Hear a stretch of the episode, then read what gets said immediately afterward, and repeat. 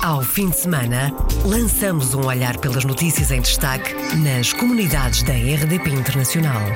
As reportagens, os protagonistas e os acontecimentos na Revista da Semana. Edição de Virgílio Luís Silva. Em destaque nesta Revista da Semana. No sábado da semana passada, em Genebra, houve duas sessões de esclarecimento sobre as alterações fiscais entre Portugal e a Suíça. Duas sessões na Universidade Aberta de Genebra, organizadas pela Association Lusophone Citoyenne Active. Os votos dos portugueses no estrangeiro foram o tema dominante da reunião no Conselho Regional das Comunidades da África, que decorreu na quinta-feira da semana passada em Joanesburgo, na África do Sul.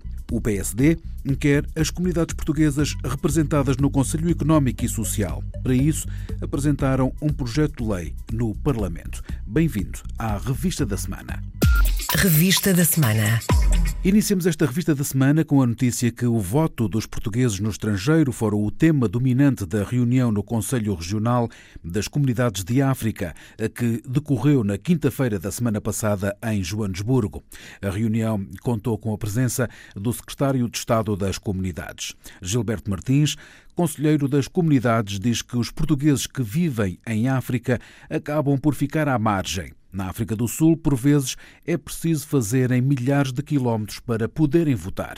Eu acho que o voto, eu digo o voto porque simplesmente eu acho que a comunidade portuguesa sente-se portuguesa, somos todos portugueses, e é uma coisa muito importante da África do Sul, que é um país de distâncias muito longe, tipo Brasil, nós temos 1.400 quilómetros entre duas cidades, e que o sistema de voto para nós aqui é um sistema difícil. E quando é um sistema difícil, o que é que acontece? Não há participação. O que é que o governo português pode pensar? Não há interesse. Não é isso. É o facto de uma pessoa ir votar em alguns lugares da África do Sul, tem que andar 600 quilómetros para votar. Infelizmente, o dia de voto em Portugal é feriado, aqui não é. É um dia de trabalho. O que é que acontece? As nossas comunidades ficam assim a ganhar margem. O presidente do Conselho Regional das Comunidades de África diz que é grande o interesse em participar nos atos eleitorais, mas por vezes os boletins de voto chegam demasiado tarde e acabam por ser devolvidos fora do tempo. A culpa, diz, é do sistema. Quando não chega a tempo à casa da pessoa para votar, não é devolvido a tempo. Não é um facto que a pessoa está desinteressada. É o sistema que falhou. Em cima da mesa, no encontro, estiveram também temas como a Lei da Nacionalidade, o orçamento para o Conselho das Comunidades Portuguesas e as necessidades das associações. Gilberto Martins dá exemplos dessas necessidades. Nós só queremos saber, como os representantes da África, como é que, por exemplo, uma associação de beneficência pode adquirir fundos, um clube, uma organização de negócios, e ele explicou como é que essas intervenções e como é que esses pedidos podiam ser feitos. Isso foi outra das questões que foi muito importante para nós. Gilberto Martins, conselheiro das Comunidades pela África do Sul, em declarações à jornalista Cristina Borges. Vai ser reforçado o consulado português em Joanesburgo, a maior cidade da África do Sul, anúncio feito no fim da semana passada pelo secretário de Estado das Comunidades, José Luís Carneiro. Também transmitir à comunidade que no âmbito da abertura do novo concurso para os serviços consulares que está a decorrer nesta altura, um dos postos que vai ser reforçado com condições de atendimento vai ser o consulado de Joanesburgo, que é de longe o consulado com maior fluxo, com maior movimento, porque Joanesburgo é a maior cidade da África do Sul e é por isso também onde está concentrada grande parte da comunidade portuguesa. Reforço para o consulado de Joanesburgo. Na África do Sul vivem cerca de 200 mil portugueses. O interesse pela aprendizagem da língua portuguesa tem aumentado, como verificou o secretário de Estado no final de uma visita de 6 dias ao país. O ensino da língua portuguesa está a desenvolver-se muito positivamente. Aumentou o número de alunos de 2015 para 2016 em cerca de mais 200 alunos. Estamos a falar de uma passagem de 2.100 alunos para cerca de 2.300 alunos e o mais importante que isso é sentir que há uma vontade muito grande, quer nas escolas, quer nas universidades, de garantirem a oferta da língua portuguesa. José Luís Carneiro no final de uma visita à África do Sul. Mais alunos a quererem aprender português e mais escolas a incluírem o ensino da língua nos programas curriculares. No sábado da semana passada, em Genebra, houve duas sessões de esclarecimento sobre as alterações fiscais entre Portugal e a Suíça. Duas sessões na Universidade Aberta de Genebra, organizadas pela Association Lusophone Citoyenne Active. José Sebastião, presidente da associação, explicou antes do início desta sessão de esclarecimento que a nova lei fiscal na Suíça considera crime a quem não declarar todos os bens e rendimentos. Com este acordo tem que declarar. E quem não declarar, com a lei passou no ano passado, com a lei que foi votada no ano passado, quem não declara pode ser considerado crime. Para em Suíça, o crime fiscal, a evasão fiscal é considerado um crime grave. Pode dar mesmo a prisão do cidadão que não declara ao fisco os seus bens. E a nova lei que passou no ano passado, um estrangeiro que tenha pena de prisão pode ser expulso de Suíça. José Sebastião, presidente da associação que promoveu os encontros em Genebra, explicou à RDP Internacional que, devido à troca automática sobre informação das contas bancárias, alguns portugueses podem vir a perder o apoio social. Há uma informação automática sobre as contas bancárias e é porque as coisas tornam complicadas, porque vem a parte social. É que a lei suíça diz que quem tiver mais de 4 mil francos numa conta bancária não pode ter ajuda social. Ora, vamos lá ver. Quando alguém, dou um exemplo, um pedreiro ou uma senhora que trabalha nas limpezas, tem 40, 45 anos ou 50, que é despedida, tem 2 anos de sopa de fundo de emprego. Acaba o fundo de emprego, se não tiver trabalho, o que é que a pessoa fazia antigamente? Dirigia-se aos serviços sociais e os serviços sociais davam uma ajuda social para poder viver até curar trabalho. Agora, como está declarado, se tiver em Portugal uma casa, ou um apartamento, ou uma conta bancária, o que é que diz a Suíça? Não. A Suíça diz, enquanto vocês não venderem e não gastarem o dinheiro do património que têm, nós não ajudamos. É claro que quem trabalha na Suíça durante 30 anos, que é o apartamento em Portugal, para quando estiver formado, tem que viver para Portugal o seu apartamento. Se for vender o seu apartamento, fica sem nada, quer dizer que fica na miséria, com a seguridade da reforma não tem nada, teve uma vida de trabalho e não tem nada. É complicado. E o que se passa é que muita gente está a dizer, e foi dito na reunião, muita gente quer abandonar a Suíça por causa disso. Mas é o problema. É quando se abandona a Suíça, há as famílias, há os filhos. Portanto, alguém de 40, 50 anos que está no trabalho tem que abandonar a Suíça para Portugal, o que é que faz os filhos? Deixam-os cá, abandonam, levam para Portugal. Esta parte social ninguém teve em conta. Encontros com bons resultados, mas com muitas críticas ao governo. Extremamente positivo, havia mais de 1000 pessoas, portanto tivemos que fazer reuniões uma seguida da outra, muito interesse às pessoas, correu muito bem, as explicações foram dadas, as pessoas compreenderam. Agora há o balanço político é terrível, porque as pessoas viam, chegamos hoje quase ao fim, porque até o dia 31 de março temos que fazer os impostos na Suíça, e chegamos ao fim sem nenhuma informação da nossa autoridade. O secretário de Estado veio cá, não falou de nada, de repente caiu isto em cima das pessoas. As pessoas estão muito críticas, estão muito revoltadas contra o Estado, contra os representantes do Estado. Como eu já tinha dito, nós convidámos o secretário de Estado para estar presente. Nos disse que não podia estar, porque estava fora da Europa. Os dois deputados pela imigração também disseram que tinham coisas já agendadas e só quem estava presente era o consulado. O consulado viu críticas em relação ao governo, porque as pessoas não compreendem como é que as autoridades portuguesas não informaram sobre todos estes problemas. José Sebastião, presidente da associação que promoveu no sábado da semana passada sessões de esclarecimento em Genebra sobre as alterações fiscais Portugal-Suíça. Carlos Gonçalves, deputado do PSD eleito pelo Círculo da Europa, sobre este assunto aponta o dedo à administração fiscal portuguesa, que não tem sabido esclarecer.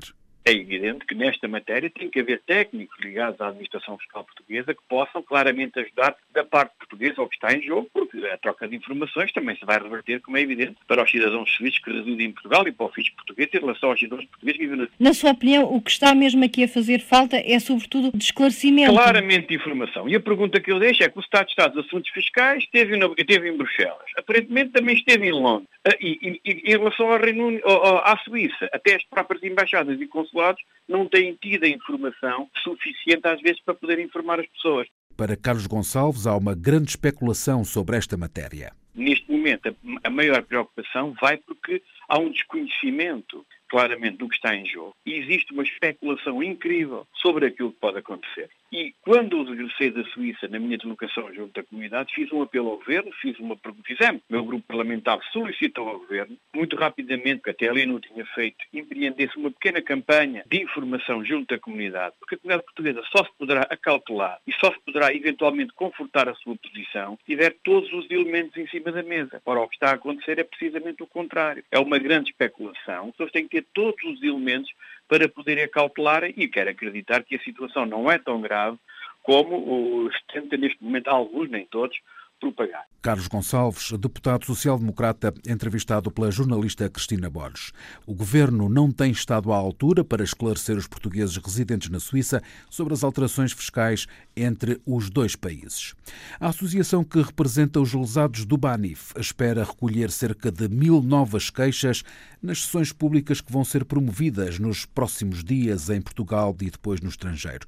O primeiro país vai ser a Venezuela, foi o que explicou Jacinto Silva, presidente da ALBOA, Associação dos Lesados do Banif. Relativamente à diáspora, neste momento estamos a organizar umas visitas às próprias comunidades, nomeadamente à Venezuela, onde se irá fazer um outro processo, porque por questões logísticas neste momento e para não atrasar, vamos avançar aqui em Portugal e depois vamos deslocar-nos às comunidades e a primeira em Caracas, na Venezuela, onde iremos convocar as pessoas todas e formar o processo que entregaremos logo que é oportunado também à CMVM. Mas existe alguma previsão de quando poderão fazer esta viagem? Durante o mês de março será seguramente, a Venezuela será seguramente março e provavelmente depois também de seguida à África do Sul. Estamos a falar de quantas... uma grande comunidade de lesados. No caso da Venezuela, não sei se tem esses números também na África do Sul, estamos a falar de uma previsão de quantas pessoas afetadas por esta...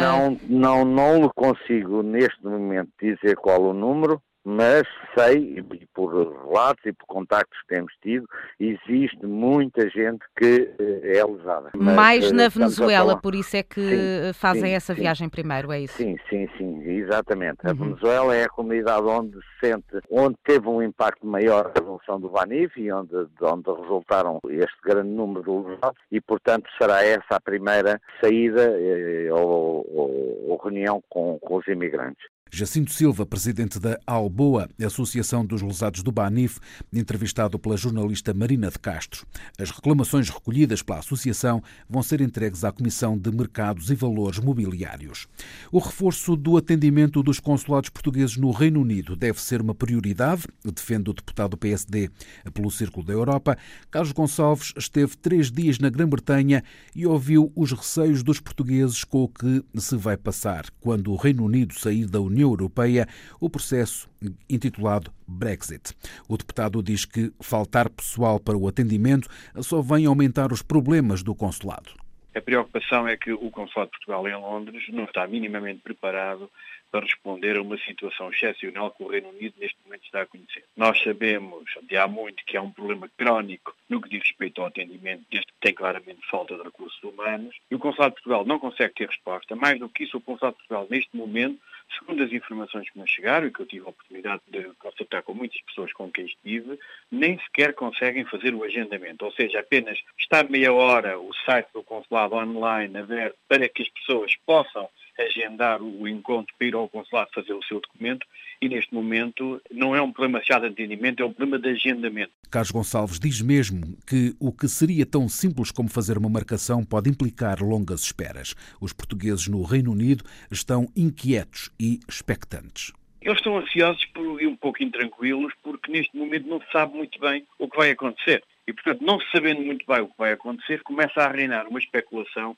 e, portanto, as pessoas estão um bocado ansiosas e gostariam que a breve trecho pudessem saber aquilo que lhes vai acontecer, o que é que vai suceder, o que é que será necessário. Já se fala do problema do seguro de saúde, ou seja, há um conjunto de questões que estão em cima da mesa que deixam as pessoas um bocadinho preocupadas, para não dizer ansiosas, porque realmente não têm essa informação. E depois, uma comunidade que está a viver num país estrangeiro e que procura integrar-se e procura adaptar-se, é evidente que se o seu futuro nesse país está indefinido, tem problemas claramente no seu dia-a-dia. Declarações à RDP Internacional do deputado social-democrata pela imigração Carlos Gonçalves. Em novembro, o secretário de Estado das Comunidades, José Luís Carneiro, prometeu um reforço, promessa reiterada em janeiro, um reforço dos meios nos consulados portugueses em Londres e Manchester, ao mesmo tempo que vincou que o número de atos consulares quase duplicou em 2016 para 70 mil contra os 40 mil registados em 2015.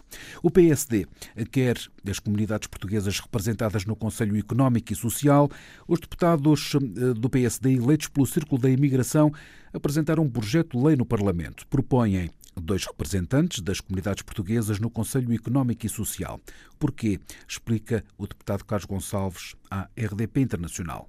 Nós entendemos que Portugal é um país repartido pelo mundo e sabemos da importância que as nossas comunidades portuguesas têm no desenvolvimento económico do país, não só através das remessas, mas sobretudo do investimento que no passado era mais nas regiões do interior, é agora praticamente em todo o país, o papel que as nossas comunidades têm na exportação dos nossos produtos e o papel que as nossas comunidades têm na internacionalização, muito particularmente nas pequenas e médias empresas. A inclusão de representantes da imigração no Conselho Económico e Social, sublinha Carlos Gonçalves, é também uma forma de reconhecimento da importância da diáspora. Muitos dos nossos embaixadores, e conhecem o terreno, são precisamente os nossos imigrantes e as nossas comunidades e, portanto, o que estamos a pedir é que haja aqui um reconhecimento através do Conselho Económico e Social que as políticas que vão ser, no fundo, apresentadas para estes setores contem também com os portugueses que residem no estrangeiro, que estão sempre prontos para ajudar e a sua experiência na ligação a Portugal e a sua vivência em outros países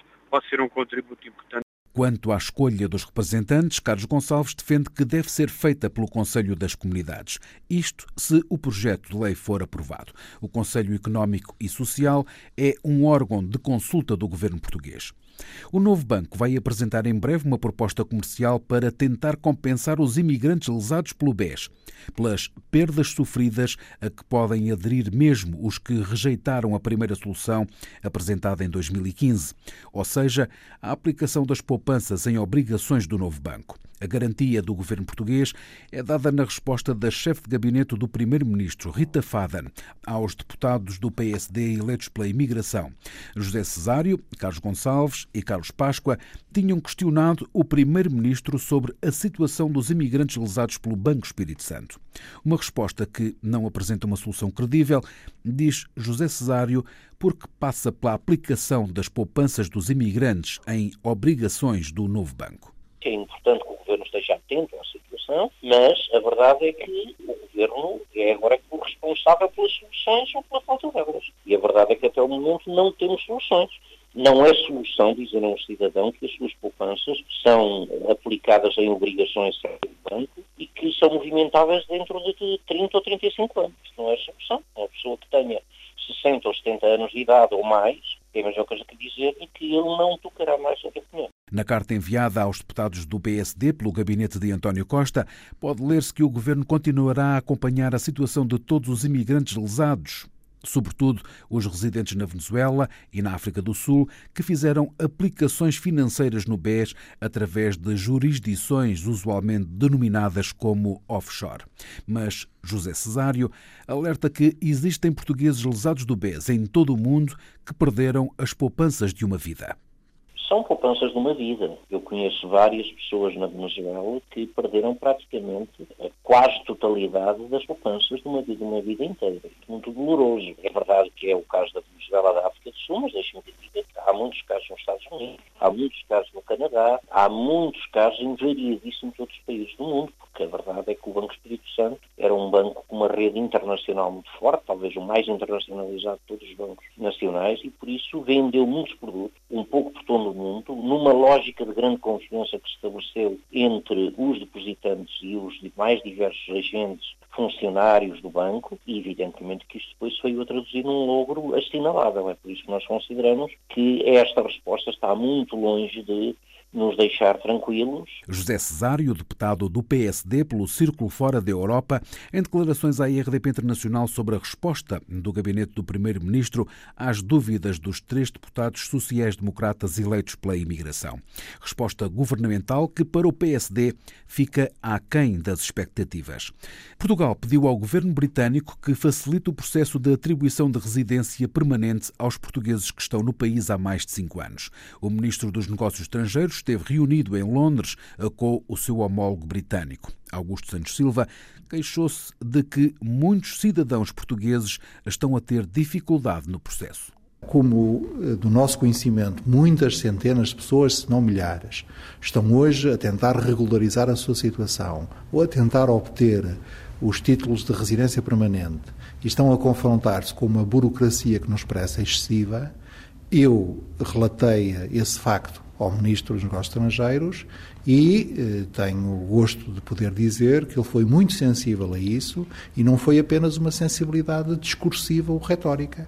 Tanto assim que combinamos um método, a Embaixada Portuguesa sistematizará as dificuldades com que os portugueses estão a confrontar e essa síntese será apresentada ao Foreign Office para que as autoridades britânicas possam fazer o que puderem para facilitar este processo, porque a facilitação deste processo é do interesse de todos. Apesar dos obstáculos, Augusto Santos Silva encorajou os portugueses no Reino Unido a regularizarem a sua situação e aos que estão há mais de 5 anos na Inglaterra a pedirem o título de residência permanente. Nesta deslocação a Londres, o ministro esteve reunido com estudantes e investigadores portugueses radicados no Reino Unido e membros da PARSUC, Portuguese Association of Researchers and Students in UK.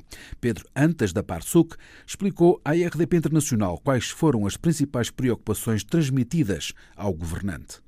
Há uma preocupação que é o aceder aos fundos europeus, os fundos que grande parte dos nossos investigadores conseguem atraindo programas do Horizonte 2020, que agora ficamos na dúvida como é que vai funcionar esse acesso a esses fundos, se é que vai haver acesso a esses fundos.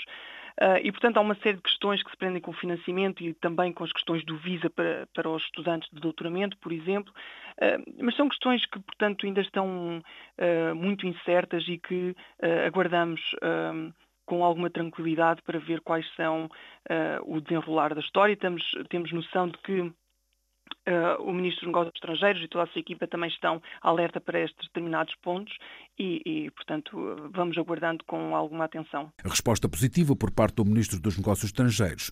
Em novembro do ano passado, a diplomacia científica foi aprovada em Conselho de Ministros. Pedro Antas, da PARSUC, Associação de Estudantes e Investigadores Portugueses.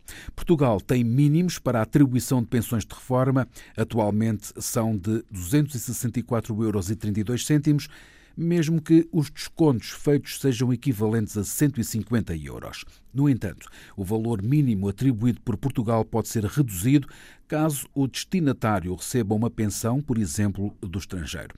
Ludvina Coelho, diretora da Unidade do Centro Nacional de Pensões, explica como se processam os cálculos para a atribuição das reformas. Portugal tem a garantia de mínimos de pensão. A pensão mínima das minas são 264,32 €, mas isto varia em função da carreira contributiva de que as pessoas têm em Portugal. Essa é a mínima para pessoas que tenham uma carreira inferior a 15 anos. Depois isto vai variando em função do número de anos de contribuições para a Segurança Social. Mas para efeitos de verificarmos estes mínimos, há necessidade de saber se a pessoa recebe ou não recebe outra pensão. Porquê? Porque esses 150 que me está a referir é o que resulta do efetivo do cálculo da pensão, ou seja, do esforço contributivo para o sistema. E esse valor nunca é objeto de qualquer corte. O que pode ou não ter um corte é o caso de esse montante ser inferior à pensão mínima. Quem tenha uma pensão, ou seja, o que resulta do cálculo, aquilo que nós chamamos a pensão estatutária, superior à pensão mínima, é esse montante que tem de direito à pensão. Ou seja, receberá sempre 264 €? Sim, se não receber mais nenhuma pensão. E nesse caso, se receber uma pensão, por exemplo, de França, imaginemos 70 €, Sim. Como é que o cálculo é feito? O cálculo da pensão está feito. A questão é que há que verificar ou não os mínimos de pensão. Neste caso, 150 mais 70 ainda é inferior aos 277. Haverá sempre lugar ao pagamento de um complemento social para prefazer essa soma. Quanto ao pagamento retroativo de descontos não efetuados, Ludvina Coelho diz que é permitido por lei, mas cada caso é um caso. Nós temos previsto na legislação portuguesa o pagamento retroativo de contribuições prescritas. Existe essa possibilidade. Agora, são casos muito pontuais. Este reconhecimento é feito nos centros distritais, não no Centro Nacional de Pensões, porque é o serviço do Instituto da Segurança Social responsável pelo arrecadar das contribuições, não é? Mas isto são casos muito pontuais, além de casos muito restritos, não é? Tem um conjunto de requisitos que têm que ser avaliados. Não podemos dizer que todas as situações haverá esse reconhecimento. Há o reconhecimento e depois terá que haver o pagamento das contribuições respectivas e dirigir-se ao centro distrital respectivo desse local. E para quem está no estrangeiro? Neste caso funciona da mesma forma, terá que ser sempre cá em Portugal, porque isso são descontos feitos no passado, não é? Terão de requerir essa informação a Portugal. Exatamente. Mesmo sem carreira contributiva, os antigos combatentes e militares têm direito ao suplemento especial de pensão, explica Ludvina Coelho. Eles têm direito a este suplemento especial de pensão, desde que esteja reconhecido pelo Ministério da Defesa Nacional e que conste do nosso fecheiro da Segurança Social, se assim for, quando são pensionistas desses países onde residem, ou então quando atingem a idade legal de acesso à pensão de velhice, mas têm sempre que nos solicitar. Se já forem pensionistas dos outros países, é fazer-nos chegar um documento em como são pensionistas, da data de atribuição, para terem direito ao complemento especial. Nós lhe chamamos suplemento especial de pensão, desde 2009 é assim que se chama. Suplemento especial de pensão que é transmissível em caso de morte do beneficiário. Ludvina Coelho, diretora da Unidade do Centro Nacional de Pensões do Instituto de Segurança Social, a convidada do programa Câmara dos Representantes, que pode ouvir agora em podcast na íntegra em rtp.pt/play. Encerramos esta revista da semana com a notícia que Portugal venceu pela segunda vez consecutiva o World Photographic Cup. Na quinta-feira, no Japão, a equipa de fotógrafos portugueses somou 34 pontos e levou a melhor sobre os Estados Unidos e sobre a Rússia, que ficaram respectivamente em segundo e em terceiro lugar. Ao concurso concorreram mais de 26 equipas de fotógrafos, numa competição que se assemelha aos Jogos Olímpicos do desporto. Fechamos assim esta revista da semana. Ao fim de semana, lançamos um olhar pelas notícias em destaque nas comunidades da RDP Internacional. As reportagens, os protagonistas e os acontecimentos na revista da semana. Edição de Virgílio Luís Silva.